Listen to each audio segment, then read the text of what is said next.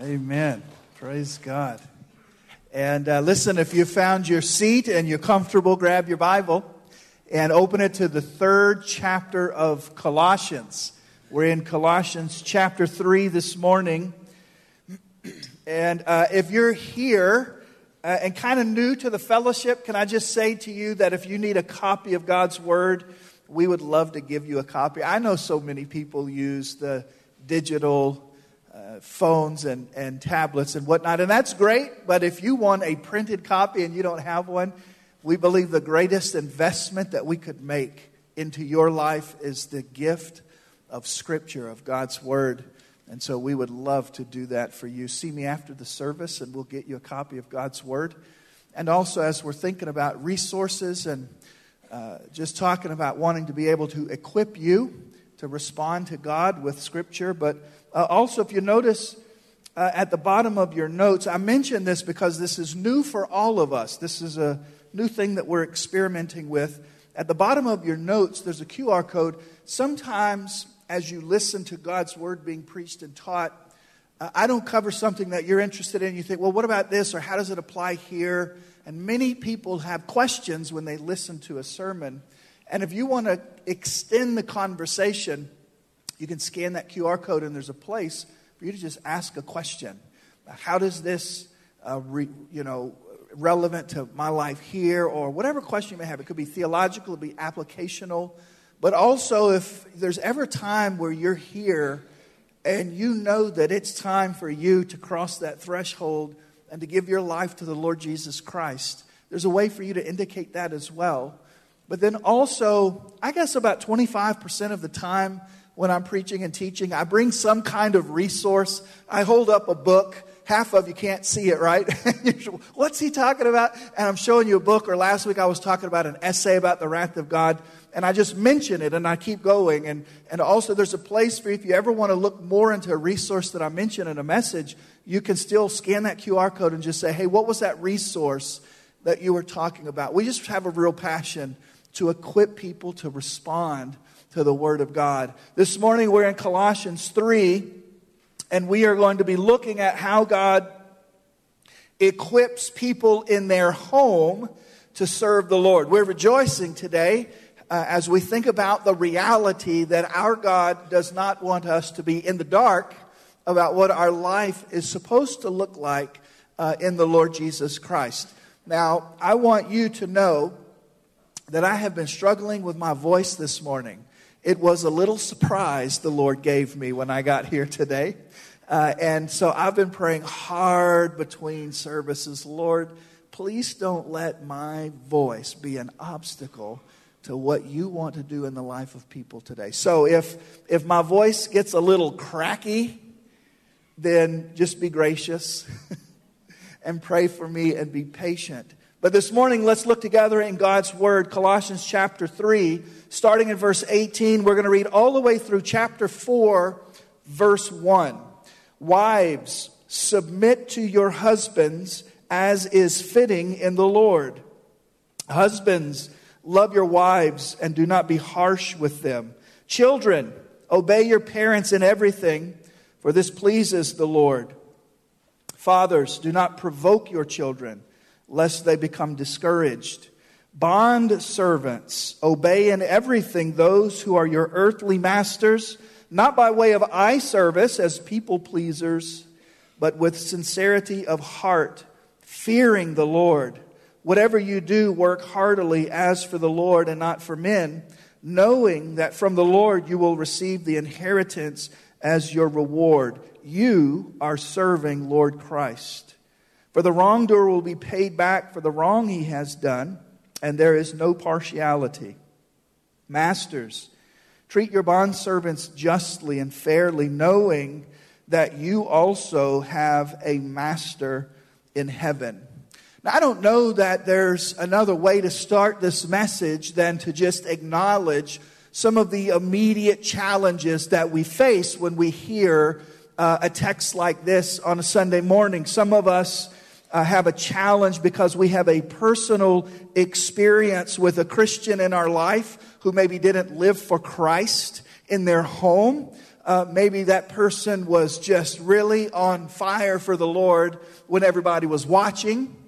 But when you get behind a closed door where only the family is watching, they lived a different life.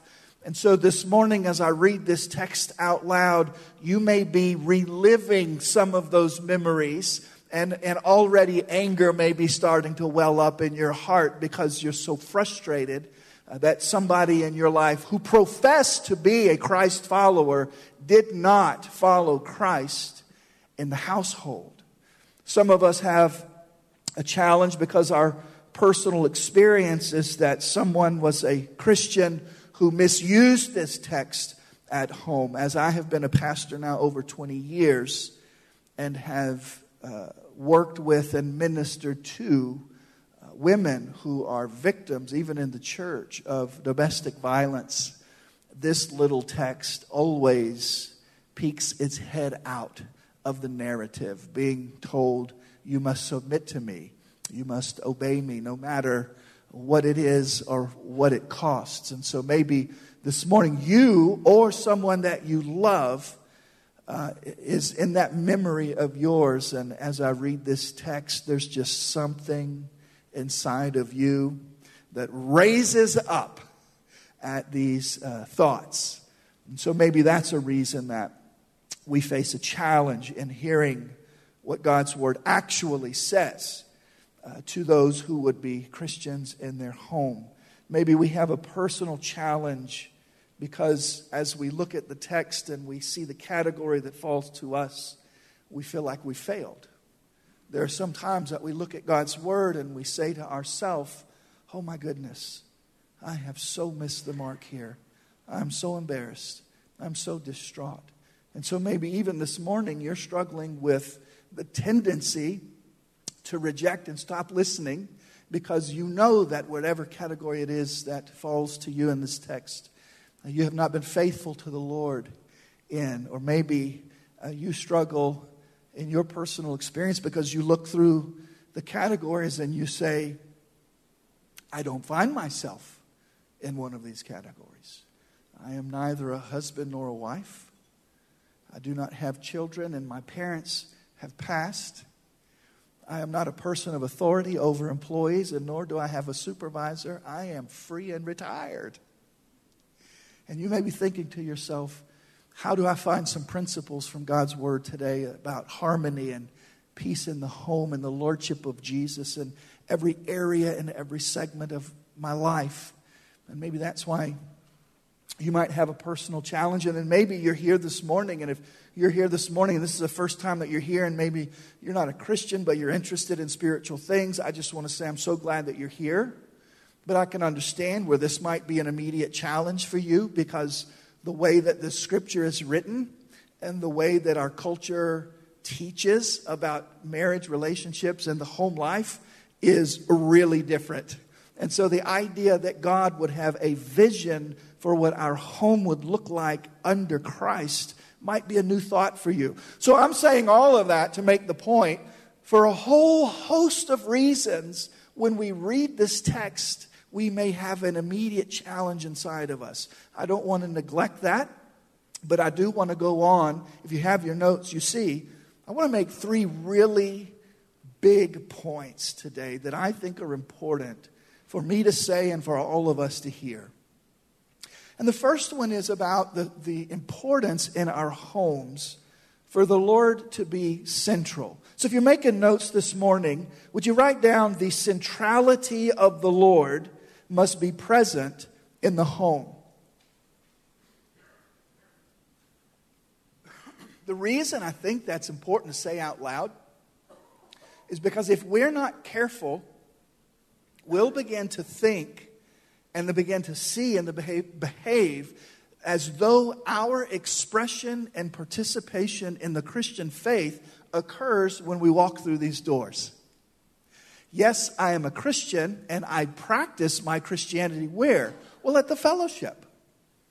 When do you practice your Christianity? On Sunday mornings, usually, but if I'm a young adult, then on Monday nights, and if I'm in kids' ministry on Tuesdays, and if I'm in student ministry on Thursdays, but I practice my faith when I'm at church. Now, if that's the perspective that you have, I don't want to tell you that you're wrong because I want you to practice your faith when you're at the church. I personally love it when you practice your faith at the church because I love to sit on the front row and listen to you practice your faith as you're singing to the Lord and, and praying and praising the Lord. It is right to practice your faith in this building. But if you think that's the only place that you practice your faith, I want you to learn something this morning. I want you to learn that here, tucked away in Colossians, is this fantastic expectation of God Almighty. But before we get to the church house, the Christian faith is to be expressed in our home.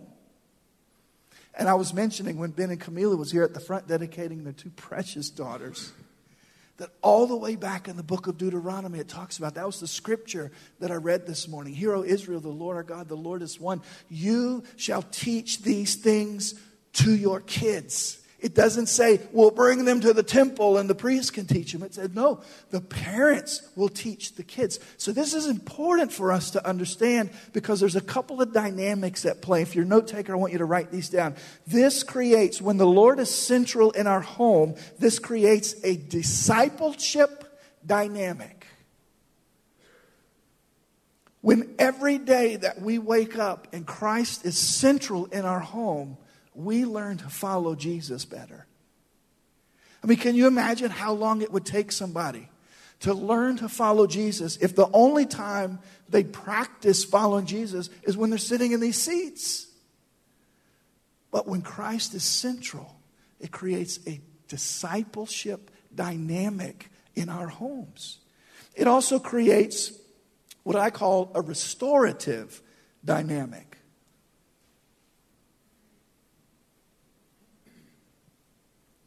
And I want to read to you this morning of what I wrote in my journal as I was getting ready for this message. I've been getting ready for this message for weeks. You know, we're going through Colossians. And so I read ahead at all of the different things and I've started like making notes and thinking through and I was looking at this text and I was just dreaming and praying and thinking and writing and journaling. And I just want to read you right out of my journal what I wrote. I wrote down about the Lord being central in our homes. Imagine a powerful, life transforming outpost for the kingdom of God on every single street in this country. Imagine the restoration. Imagine the help, the love, the ministry that could happen if we changed our perception to this. My home is a small house church that exists for my neighbors to find hope rest, biblical love, and gracious truth. My home is a place for them to come watch what it looks like for a home to be under the lordship of Christ. Think about that. When the Lord is central in homes, every home is an outpost for the kingdom of God, for neighbors and friends to look and to understand what it looks like for the kingdom of God to be on earth, for Jesus to be Lord. In a way, now, let me be clear. I want your friends and neighbors to come to the fellowship. But what if they never do? They should be able to find the fellowship in your home. I wrote one more thing before we move on. I just wanted to share this thought with you. And you know, I've wrestled a lot with this thought because I know us preachers, we exaggerate a lot. I don't know if you knew that or not, but we preach, some of you preachers know. Sometimes we exaggerate. We say things out of hyperbole that are really like overstated, but we just want to make a point, so we say it big style so that it'll land for you. I got to tell you, when I say the statement, I really, I really believe it. I'm not overstating, I'm not speaking in hyperbole. I really believe this. If we, here's what I wrote if we, every professing Christian, were to get this right tomorrow, meaning Christ is Lord in our homes, if every professing Christian were to get this right tomorrow, we wouldn't recognize this country. I believe that. Imagine what would happen if the reign of God happened in every Christian's home. And that's why this text is important. Because Paul is reminding the church it's not just that little house church that you guys have going on that is important. It is in every single house that Christ needs to be Lord. And it also creates an evangelistic dynamic. Similar to, similar to the last point, with neighbors and friends, see the faith being lived out. Now, admittedly, imperfectly, right? Like it's not done perfectly. When we live out in the Nicholson household the Christian faith, uh, I don't know of a day that goes by that it's done perfectly. Is it done? Yes. But sometimes it isn't the best. But when our neighbors and our friends see the Nicholson family not just living out the faith at the church, but in our home, they pay attention to the claims of Christ. It's an incredible evangelistic dynamic when we make Christ the central part of our home. So that's the big first point this morning. The centrality of the Lord must be present in the home. If the Lord is not central in the home, it doesn't matter what this church looks like. It doesn't matter how many crosses we display. It doesn't matter what the songs make us feel like. If Christ is not first in our homes, Christ will not be first in this church because we just bring who we are to the church. The second thing that I want to share with you this morning is that the church struggles with what this looks like, and that's okay. When you think about my, uh, my, place in life, right? When you think about, okay, I'm a family of seven or a family of ten, or I'm a family of one in my household, or there's all of us that are believers in our house, or there's only a couple that are believers in our house. Or, you know, there's all different kinds of makeups that are here today from single uh, person homes to a lot of people living under one roof and a lot of different spiritual uh, uh, places that we are. Some of us are believers, some of us are almost believers, some of us have been walking with Jesus for a long time, some of us are in rebellion, right? And so the question is what does Jesus being central in my home look like? And you may ask that question and go, man, that's hard for me to answer right now. So I just want you to know that if you're struggling with what that looks like, you're in good company.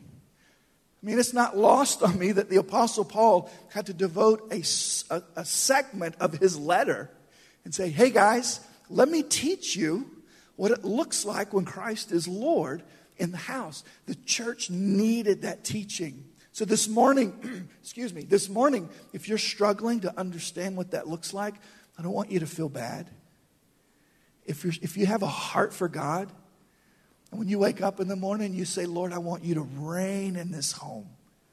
Show me what that looks like. You're doing right.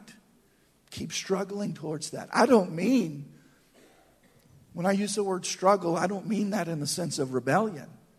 Like if you're just in rebellion of these scriptures, then you need to come back to the Lord. So I don't mean that's okay. But struggling to understand what this looks like is okay. It's good.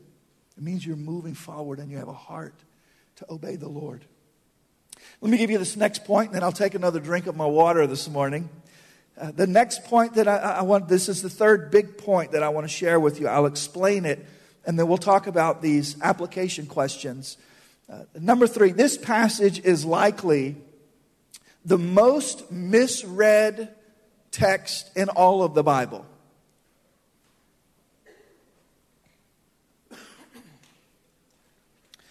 There is so much emotion infused into this passage. And I think that that's right. I think that I understand it. I think it's because these texts and these verses are seeking to shape the way that we express and have relationships in some of our most intimate and fundamental relationships. And anytime you're talking about intimate and fundamental relationships, there is a ton of emotion that comes with that conversation. And yet, still, I think that oftentimes we read this text wrong. I want to give you a term that I'll encourage you to write down. I think if you Google it, nothing will come up because it's a term I created. Or maybe it will. Just be careful. I don't know what will happen if you Google this term. But the term is reading with an exclusive category. I want to give you this warning today. Be careful of reading texts like this through the lens of exclusive category. And that may seem a little vague or confusing, and that's the last thing that I want to happen for you today. So let me explain what I mean by that.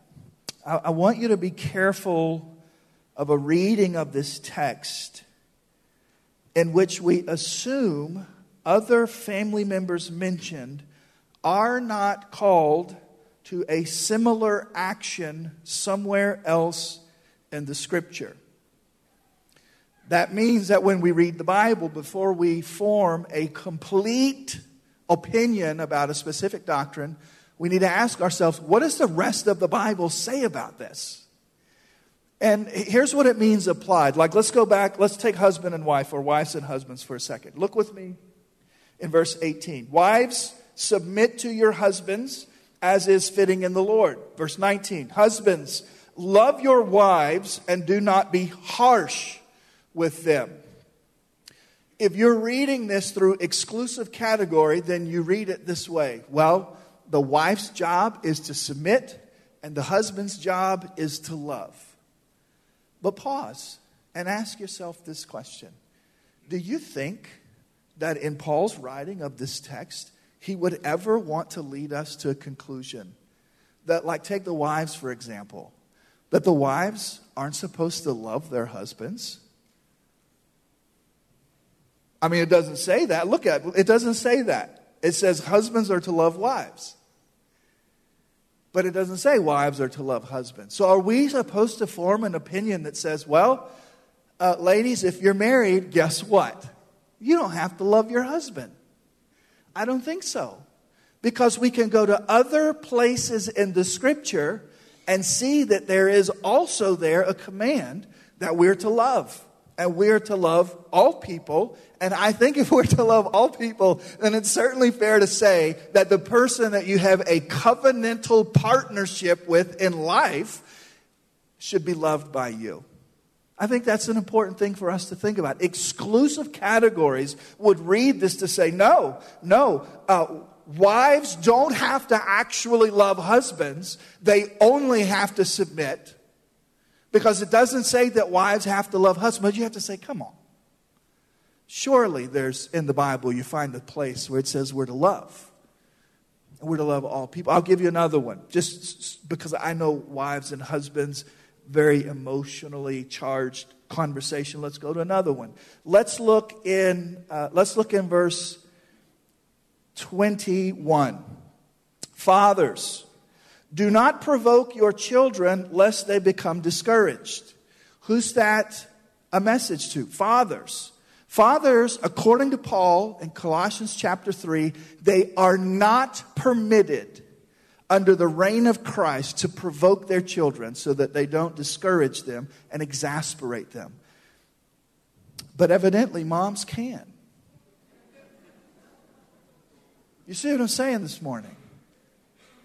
If we were to read this with exclusive category only eyes, we would come to the conclusion that it's okay for moms to do that. Or if we go on and we look at the bond servants and we see that bond servants are called to do work with the sincerity of hearts, right? As though they were doing it for the Lord.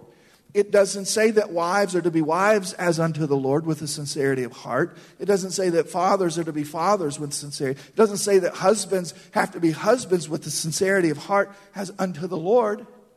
But can't we get there? Can't we understand that if we look through the Word of God, we will find other texts that says, whatever you do, do it as unto God. So, my submission to you this morning is that oftentimes when we come to this text, we're reading it through the category or through the lens of exclusive category. And I think that's a mistake to do that. I think it's a mistake to read the text that way. Now, if, if we were to read it in an alternative way, does that fix all the problems? No, because the problems have to be worked out in individual houses as people have set their heart to honor Jesus and to live for Jesus in their home. A, a simple reading isn't going to fix everything because oftentimes it isn't me understanding the correct thing, it's actually doing the correct thing in the home, you see. So, the three big points this morning that I wanted to share with you before we turn our attention towards these questions that we can ask ourselves. The centrality of the Lord must be present in the home. And understanding what that looks like in our personal and unique situations can often be difficult to understand, but it's worth the effort.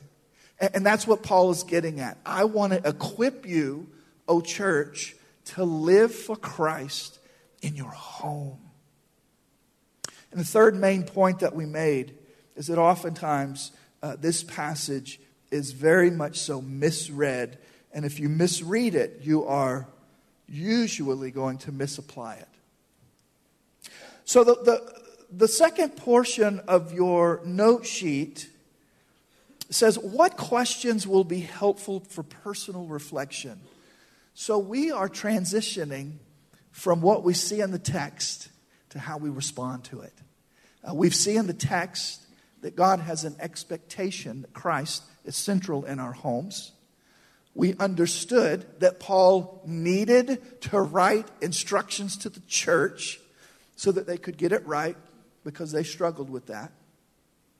And we thought about it for a moment and said, uh, there might be a right and wrong way to read this text. So now I want to give you four questions that I think will be helpful. They've been so helpful for me.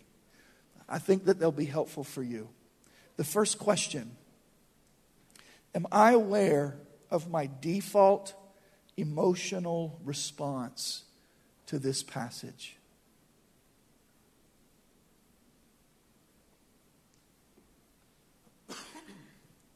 Am I aware of my default emotional response to this text.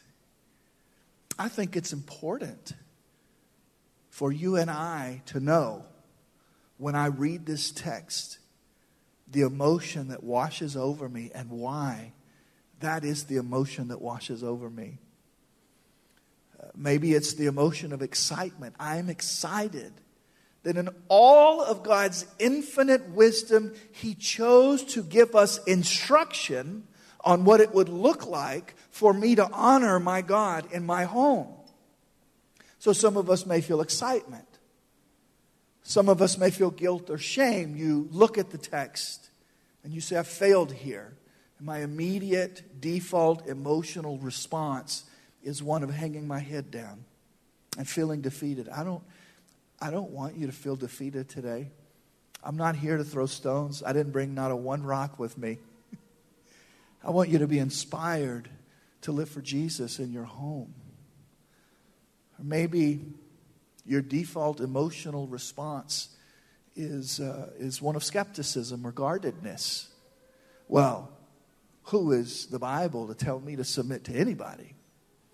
Or, look, I can't help it. I just come home and I'm in a bad mood and I'll let everybody have it. So I may be a husband or a father, but you know, the difficulties of the day tremendously affect the emotional damage that I inflict on my wife and children.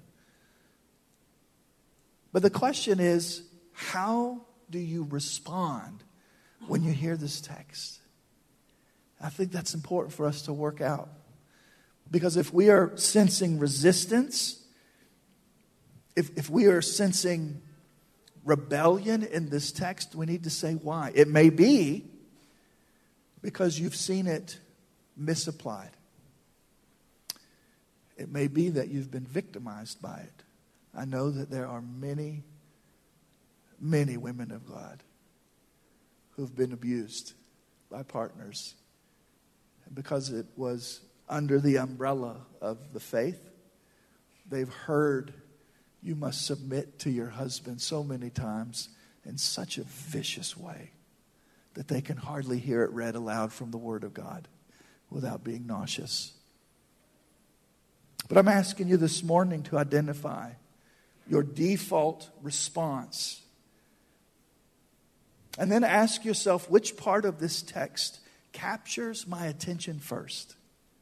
Like, there's so many categories, right? There's so many different little verses that can pique our interest. There's so many different types of people that are mentioned here. As you read them, what, what verse catches your heart first? And I do understand that there might be some who feel like there's not a category that speaks to them. So it's kind of hard to pick, right? Because you're looking for principles uh, and, and, you're looking for ways that God would speak to you in this text. You are unmarried, perhaps without children. Your parents are no longer living. And you're in that freedom season of retirement, as I said before. But I hope, I hope that when you read this text, if you do find yourself in one of these categories, that that's what you're drawn to. You know, as preachers, we always have the response at the end of a message. Somebody may come up to us and say, Oh, Pastor Zach, you just preached a great sermon today. I wish so and so could have heard that. Now, I want to be clear. I wish so and so could have heard it too. But what happens sometimes is that we're listening on behalf of somebody else. And so maybe when I was reading wives and husbands, wives submit to your husbands, husbands love your wives, children obey your parents. If you're a mom or dad in here and your child is sitting next to you, you likely went, I get it. But my heart is that the first thing that grips your heart is where the Word of God is speaking to you. I'm interested in what the Bible says about wives, although I'll never be one. But you know what I'm interested in more? Where the Word of God says, husbands, love your wives. Dads, don't provoke your children. Don't discourage them. Now, I know all of the Word of God is important, but I can't read through that text without focusing on those two verses. What verses capture your heart first? Question three Can I see evidence in my home of Jesus being central? And so we've looked at the text. We understand that Christ is to reign in our homes. We've started talking about how I respond to what I've been looking at and reading today. Um, Where's my mind in all of this and what's my heart drawn to? But now, what I'd like for us to do is just to pause and just look at your home and just ask this question Can I see evidence of the centrality of the Lordship of Christ in my home? And if you look this morning and, and you take an honest look and you can't find in your home where a Christian family is, is not fulfilling these, these these principles, these commands, these demands, then it may be time, and I, I mean this literally, it may be time for a family meeting where we all just sit down as a family and say, listen, when we read this text, I don't see it in our family. And it's time for us to renew our commitment to the Lordship of Jesus in our home. And we're going to pray together. We're going to be disciples in our home, not just at the church, but in our homes as well. And so maybe this morning, the, the holiest response that you might have is a family meeting where you discuss this. Or the fourth question What specifically am I doing to fulfill God's call in my home?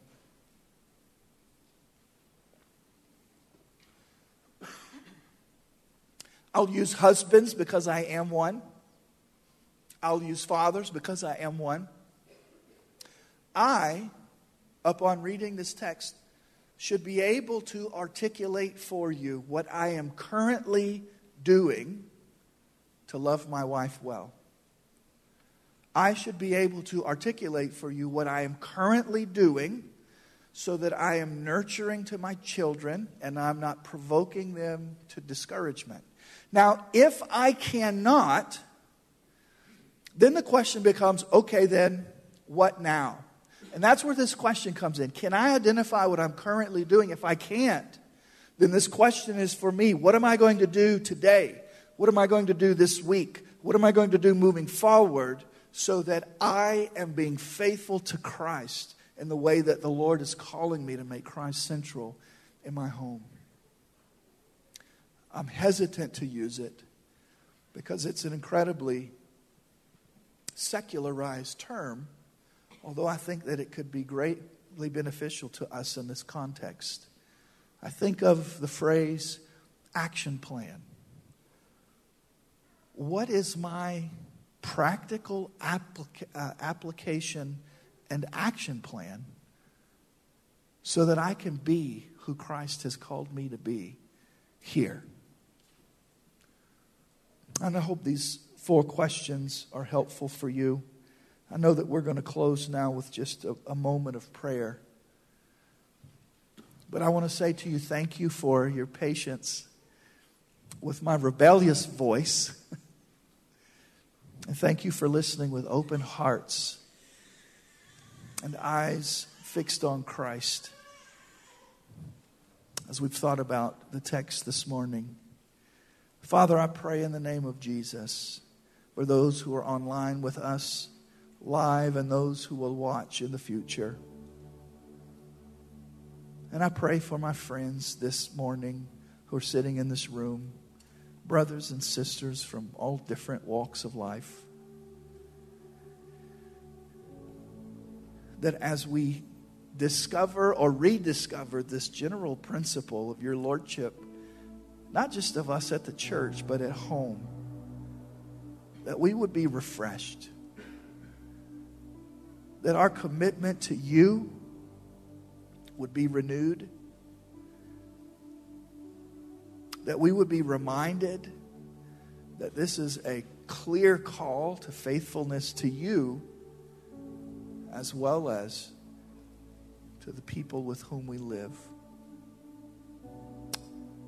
Lord, I pray for the wives who are here this morning as they continue to understand the word submit, the phrase as is fitting in the Lord, as they continue to work out what that looks like in their home. I pray for discernment. I pray the same for husbands. I pray the same for children. Lord, I pray for the children that are in this room this morning that they would not see obedience to parents as undesirable, unpopular, unimportant, but that they would be filled by the Holy Spirit with a passion to have a deep and meaningful relationship with their parents that clearly begins with obedience. Oh, Lord, how I pray for them.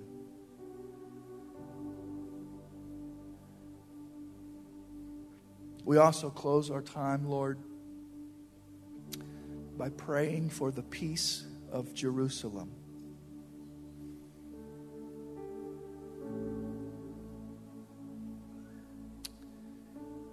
It's hard to watch the news today, Lord. It's been hard for years.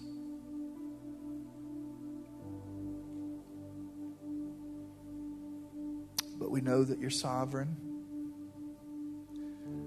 We know that you have blessed your people and you have not forsaken. We pray for an end to all conflict. Pray for the day that the lion will lay down with the lamb. We pray for the day that the swords will be melted and turned into other tools that bring life.